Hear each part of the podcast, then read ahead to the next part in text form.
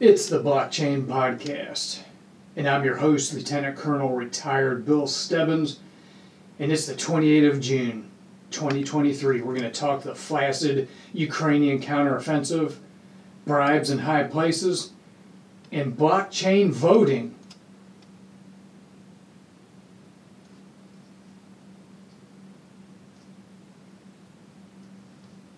So the month of June is almost over.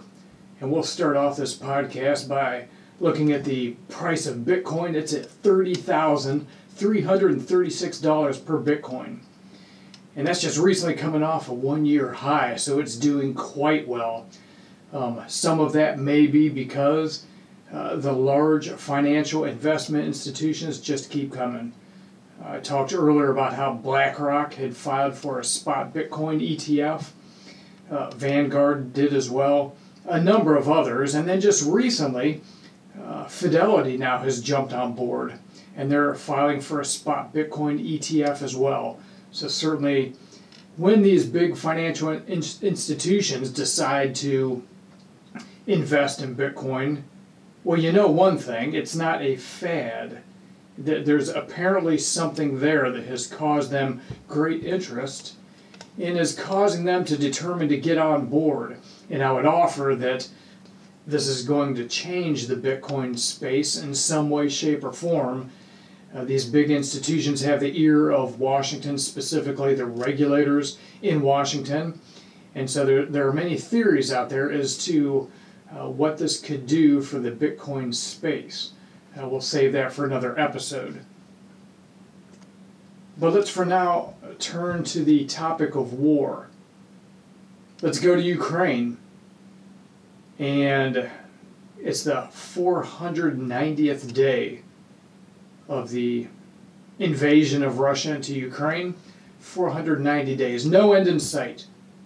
The war of attrition continues. The war that's looking more and more like a World War I era conflict with trenches and a lack of movement, a lack of maneuver. And the promised Ukrainian counteroffensive, if it has in fact started, it's, it, it's profoundly lackluster. It, it, it's mildly amusing at best. It's not achieving any worthwhile gains at all. And shockingly, sadly, they couldn't even capitalize on the development of a potential, or as it was reported to us, as it was portrayed to us, a potential coup against Russia, against Putin's regime, whether it was actually a coup or not. Funny, it was resolved well within 24 hours of starting. So, this is one of the quickest coup attempts resolved with such little bloodshed that, that I've ever read about or witnessed. And so we have that development since the start of the conflict, the war, if you want to call it that. This mercenary entity called the Wagner Group, or the Wagner Group, led by Yevgeny Prigozhin, well, they've been committing a lot of atrocities, uh, as you would expect from a mercenary group. It would appear that there's been quite a bit of consternation between Prigozhin and uh, the leading general officers in charge of this Russian campaign. Some reports are that the Wagner group was even targeted and attacked by Russian Air Force, and that they've not been receiving the arms and the support that they should be getting. So, and, and I, w- I would caution everyone, we just don't have the details, but it would appear that an element of the Wagner group with Prigozhin uh, did a 180, took off towards Moscow, and heading towards Moscow. Of course, NATO and the West hailed this as some great coup attempt, but uh, it fizzled out uh, well before 24 hours had passed, uh, with with very very little bloodshed, if any, on the ground. And suddenly we, we read that there is a a deal where Prigozhin is able to go into exile in neighboring Belarus. Belarus, a Russian ally, neighboring uh, Russia there, and also a neighboring state to Ukraine to the north. Prigozhin is able to go into Belarus in exile, all charges dropped, all potential charges dropped uh, for his troops, for his mercenary soldiers. They're able to uh, enlist in the Russian military now and won't face charges. Everything just cleanly, cleanly resolved within 24 hours. Well, I find that highly sketch at best, and I'm not inclined to believe initial reports coming out of the uh, media sources. Given Russia's recent history of poisoning enemies of the state, it occurred in London, it occurred in other areas.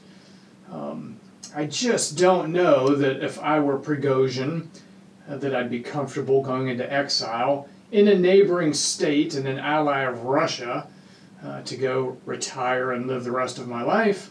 I think that would be very dangerous. That, would, that, that to me that'd be something like um, accepting a a fully paid apartment and utilities paid uh, right next door to Jeffrey Dahmer. Uh, I, you couldn't sleep at night. This doesn't seem like it'd be a very smart move. Uh, so either Prigozhin is not that smart and really just doesn't understand what Putin has done in the past with enemies of the state, or uh, things aren't what they seem, and he's going into Belarus and that there's a a different plan in place.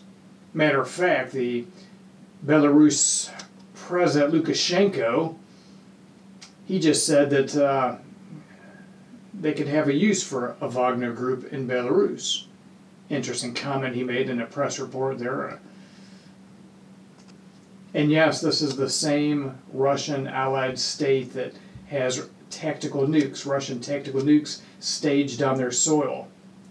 But even with this so called coup in execution, sadly, Ukraine was unable to take advantage of this development and maybe press the attack or kickstart their counteroffensive to take advantage of maybe confusion or turmoil that the Russian state or Russian forces may, may have been experiencing. Were this a real coup attempt?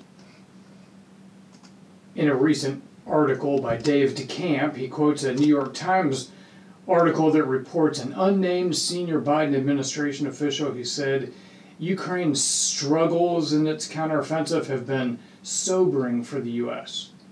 They're behind schedule, the, the official said. But uh, not really sure why this is sobering to anyone in the Biden administration, the military advisors, the generals advising Biden on how this thing is supposed to go or what what supposed timeline this counteroffensive is supposed to follow. War is very difficult to project out and to place on a, a, a timeline. Of course, none of the general officers today uh, have a clue of this after 20 years uh, of a timeline of occupying Iraq and Afghanistan, resulting in failure in both of those campaigns. What do senior general officers advising the President or Secretary of Defense what of value can they possibly offer him? Uh, they're, they're not experts in waging or winning wars of any type. And so, of course, uh, Washington is going to be sobered up by the fact that Ukraine, they'll be mystified, the fact that Ukraine hasn't been able to make gains in their counteroffensive. Not shocking at all. So, what do you do in light of a stalled flaccid counteroffensive. Well, of, of course, you do the same thing that our military does, that our nation has done in recent years, uh, going back to the Vietnam War. You throw more money at it. Biden just announced another 500 million in aid to Ukraine. 50 more armored vehicles, uh, vehicles such as Bradley's, Strykers, um, air defense missiles, javelins, Patriots uh, a nice little half a billion dollar aid package uh, to be sent to Ukraine. Maybe that will be just the thing to kickstart this this counteroffensive and finally achieve victory. But while we're on the topic of this half billion dollars more going to Ukraine, uh, let's pop the hood and look at the national debt. Let's see where we're at now.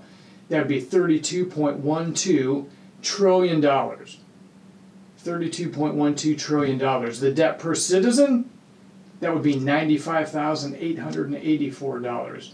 But if you're a taxpayer, far fewer taxpayers than citizens in this nation, if you're a taxpayer, your portion of the national debt is now $249,951. And so while that number continues to rise and grow, let's just continue to throw more money, more finances, more taxpayer wealth at Ukraine. And we're going to give this wonderful package of taxpayer money, taxpayer funded war material to Ukraine, even while the president is in the midst of this incredible firestorm that just won't go away because more keep surfacing. And I'm talking about these alleged bribes that he and his son took from Ukraine. Uh, Burisma, the energy company in Ukraine, five million apiece. Father and son both get to profit from this. But now, messages revealed from Hunter Biden, messages where he's speaking with a CCP linked Chinese business entity, the Chinese Communist Party, while his father, the vice president, was in the room at the time and you've you've seen this in the news. Uh, there's also an email thread related to this Chinese Communist Party business operative discussing the percent stakes father and son were both going to get from CEFC China Energy. Further popping in the news as well. Evidence that Joe Biden had an AT&T cell phone, not a personal phone, not a secure government phone, but a third phone paid for by Hunter Biden's Rosemont Seneca Business Front Group. I gotta tell you, if I were the IRS whistleblower Gary Shapley, I'd be a little concerned for my welfare right now. I'd be a little concerned about my safety right now. Shapley just recently told CBS News in a televised interview that Hunter Biden expensed prostitutes a sex club membership, and hotel rooms for drug dealers. So, this is the ethical, moral, constitutional commander in chief that officers of today's military are committed to serve. And, and I got to tell you, there are so many incredible, selfless, honorably intentioned officers and enlisted NCOs and enlisted folks soldiers, Marines, airmen that are serving now that it just kills me to see them serving under someone with such incredibly despicable clouds. Democrat, Republican, Libertarian, I don't care what party you are. If, if your candidate, if your president is taking bribes from foreign nations that, that just has to be completely unacceptable. And it doesn't matter if this is someone you, otherwise ideologically embrace. There is no possibility for rationalizing that this is right and proper, that this is acceptable with any federal or state official, let alone the President of the United States and the Commander in Chief in time of war. This is why Bitcoin is related to war. Bitcoin is related to these issues of politics. Because we cannot trust the politicians in the highest places. These folks who become career politicians and then become fabulously ultra wealthy. And we don't pursue why that is. Why do these politicians become so staggeringly wealthy? Being public so called servants. Public servants.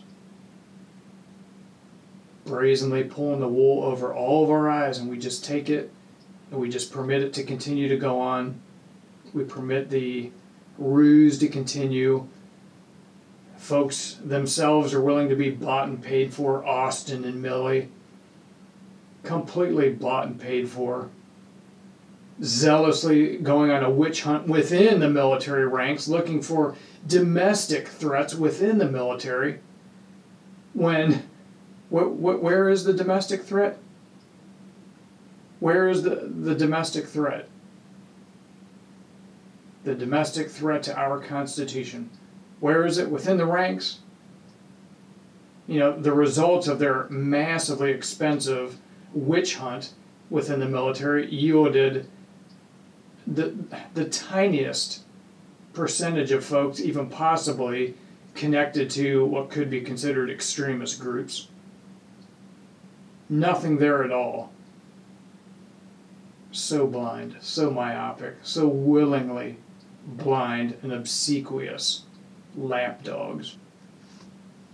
But Bitcoin is germane to this because it's the one thing that's untouchable by these politicians who cannot be trusted. It's outside of the system. See, within the system, we're to trust them. We have to posit blind trust in them. Trust that they have our best interests at heart. Trust that they're trying to do the right thing for the nation, for the military. Trust that the Federal Reserve, that the Treasury are working hard for the American people. Trust. But no proof. No proof, just trust. And then we see the aftermath of what they're really doing. Bitcoin is the exact opposite of that. There is no trust with Bitcoin. Everything is transparent and laid out for all public nodes to see for anyone running the Bitcoin network to see what's going on, to see the ledger of all transactions that are occurring and that have occurred since the beginning of the Genesis block. Full transparency, no trust. More on that in a minute. So back to Ukraine. Of course, the latest reports are that Ukraine's inability to launch a successful counteroffensive are NATO's fault. Maybe you've seen that. It's, it's NATO's fault. NATO failed to cough up everything that the Ukrainian comedian turned dictator requested, and on the timelines he demanded. For example, let's go to uh, some of the headlines here. Here's an article by Chris Panella in Business Insider. The headline is NATO hesitated when Ukraine begged for weapons. Now their counteroffensive against Russia is hitting snags, analysts say. Uh, a sub headline here says that hesitation around providing Ukraine with certain weapons may have prolonged the war. And so you see how they're spinning this now. See, it's NATO's problem. Uh, we've all hesitated. All the NATO countries drug their drug their heels. And so the conclusion, apparently, the way out of this is shame on us whatever the comedian turned dictator requires, give until it hurts and give it quickly. Keep that war machine humming and profiting. Now, okay, is it fair? Why am I calling him dictator? Why am I calling uh, Zelensky a dictator? Well, in the news just yesterday, Zelensky announced that he is suspending elections while this very, very, very slow moving World War One characteristic war of attrition grinds on. You see, this is what happens in war. In war, democracy is put on pause, as Tucker Carlson pointed out in his latest Twitter, Twitter show. The Ukrainians need to wait until their war is won, and then democracy can resume, and then elections can resume. Until that time, Zelensky is going to call the shots. He's going to stay the Ukrainian commander in chief and the president, and there will be no elections. See, this is this is what we're supporting him for. Five five hundred million dollars, half a billion dollars to support him. Just throw more money at the problem, throw more weapons at the problem, and surely uh, they'll start making progress. Well, what else does Zelensky do? Just last month, he, he threw Gonzalo Lira in prison. A reporter who had been writing criticisms of the Ukrainian regime. And so, not only will there not be elections, but if you critique the Ukrainian president, if you critique the Ukrainian government at this time, thrown in prison with no timeline for a trial, etc. Uh, very, very Western of him, very democratic of him, very benevolent, freedom loving. But of course, in times of crisis, well, you know, the leaders do whatever we need to do. In times of a COVID crisis, we'll, we'll take whatever authoritarian measures we need to take. We'll, we'll put any rules or restrictions or bans or limitations that we deem necessary. After 9 11, we'll make it legal to spy on our own people. And so, this concept of trust is at the very heart of this issue of Bitcoin. And if you're a Bitcoiner, or if you're interested in Bitcoin or curious about it, I'd ask you to consider this issue of trust. Our last national elections were cause of profound, extremely vitriolic anger, frustration, disillusionment, highly suspicious activity, late night reversals of counts, just so much frustration and anger in this nation. And I'm, I'm not making a, a judgment call on whether they were justified or not. The point I want to make is is that trust is at the core of this. And what do I mean by that? Why would anyone in this nation in any way have grounds to doubt the election results? If elections were entirely public and transparent, I'm talking the data and the details. If they were completely, entirely transparent, there would be zero ground for anger. The fact is, election results, ballots, the counting is anything but transparent. In other words, we have to posit trust in the system nationwide. We just have to grant sight unseen trust. See, this is the opposite of what Bitcoin does. The concept of Bitcoin is is that nothing can be trusted and no people can be trusted. The Bitcoin network is established, the blockchain is established such that it's a fully transparent digital ledger that anyone running the Bitcoin software can look and see any transaction that's occurring or has ever occurred since the beginning of Bitcoin. And all of this is transparent and affirmed and daily viewed by all of the computers worldwide running the Bitcoin software. We call those computers nodes.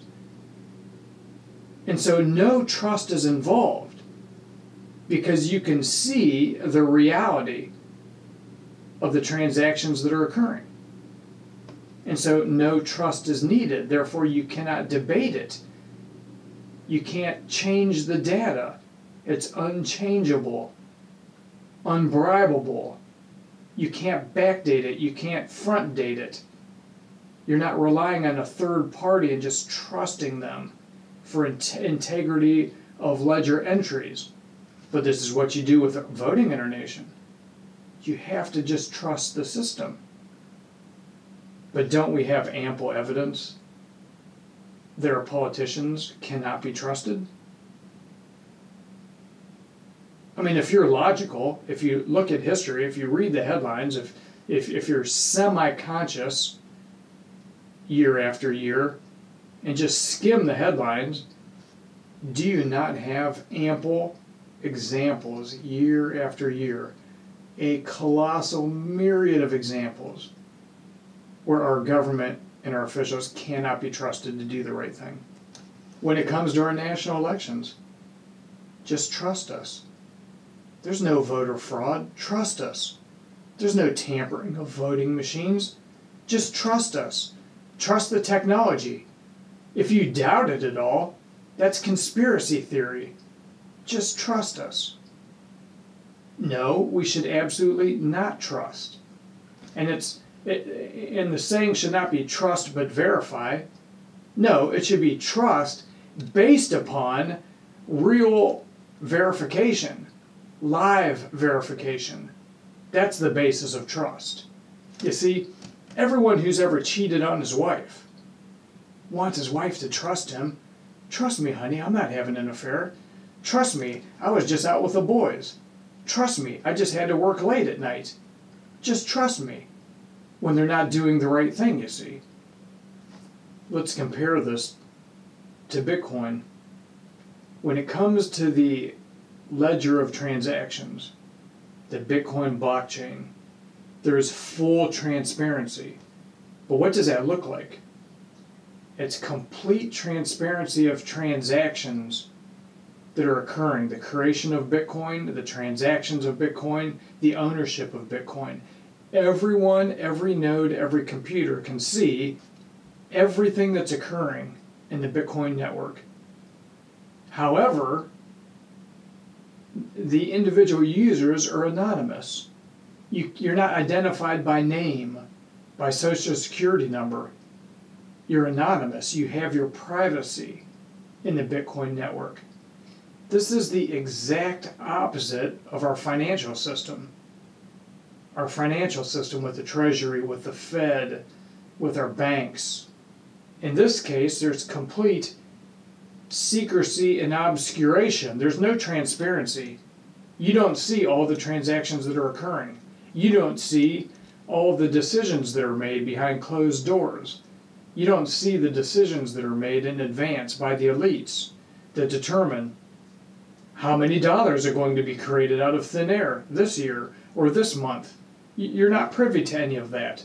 That all gets decided in obscurity. However, all of your personal details, now that's what's transparent. All of the agencies have your personal data and are tracking everything that you're doing on the network. They have full transparency and access to what you're doing, you have no privacy in that regard. It's the exact opposite with Bitcoin. Bitcoin is a trustless system. Furthermore, when we move to a central bank digital currency, things are going to get much, much worse for your privacy. Everything will be tracked, everything will be monitored, it's already happening now, but more so then, and they will have more control over what you're able to do with your finances. It's going to get infinitely worse. So, back to voting. We could take all of the anger and the frustration and the doubt and the cynicism out of voting. We could have election integrity if we used a blockchain voting and the blockchain technology can be used and has there's already systems and protocols out there already existing now for voting using blockchain. With blockchain technology, there is zero duplication of votes. There's immediate tallying of votes, so we would have election results immediately. There would be no way to post date results or forward date them or manipulate the data, the integrity of voting would be beyond criticism. Again, our current system of voting requires trust.